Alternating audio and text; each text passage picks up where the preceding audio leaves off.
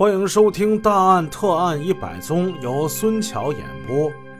上回故事我们说到，作案现场是四号楼五层的一个房间。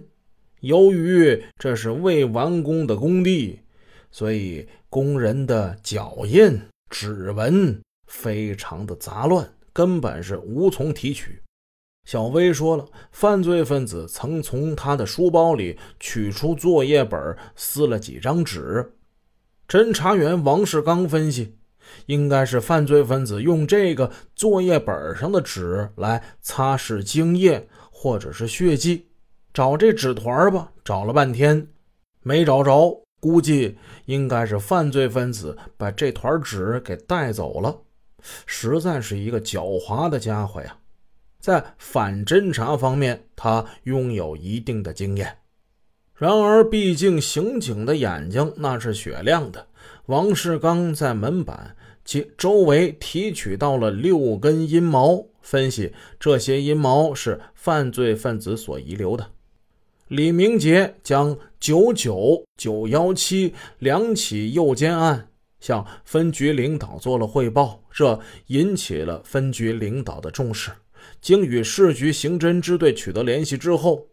李明杰获悉，近两年来，在全市各区陆续发生了数十起歹徒强奸年幼女学生的恶性案件，给少年儿童及家长造成了极大的伤害，严重影响了社会的安定。根据领导的指示，专案三组成立了“九幺七”专案组，在李明杰的带领之下，全队十三名侦查员全部参加。陶昌派出所民警也密切配合，专案组已经成立，那么如何架网，又如何布控呢？李明杰和同志们摸清情况，观察地形，认真研究，很动了一番心思。陶昌派出所管区之内有两所中学、两所小学，既然这色魔他是以低龄的女学生为侵害对象。那么，这四所中小学理应列为守候的重点。两次发案的现场都是在公务员小区的空楼之内，这一带同样要派警力守候。针对色魔，他有一辆自行车，流动性较强，还要抽调一部分人做流动侦查。李明杰还嘱咐小薇及其家长注意观察辨认。发现情况之后，立刻报告。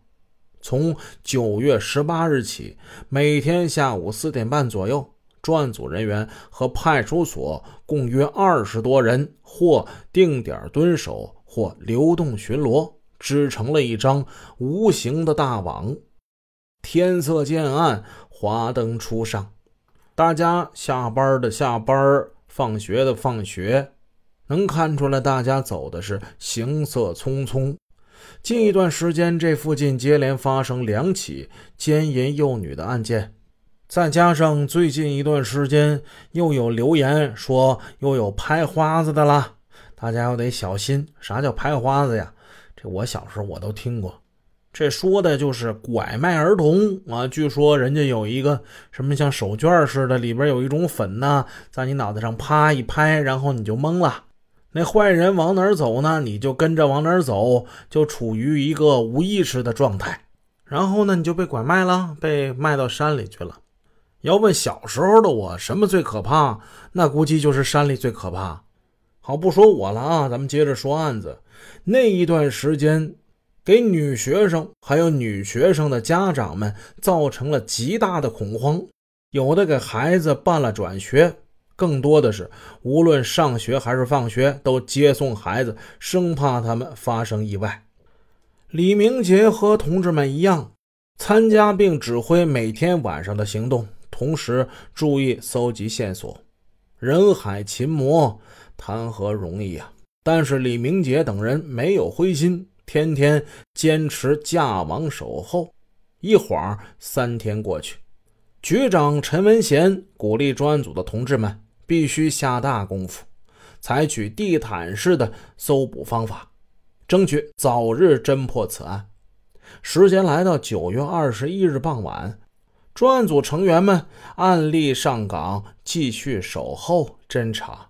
某小学门前一阵铃声响过，放学了，一群群小学生们蜂拥而出。人群之中，小薇默默地走了出来，出了校门口就站在那里不动了。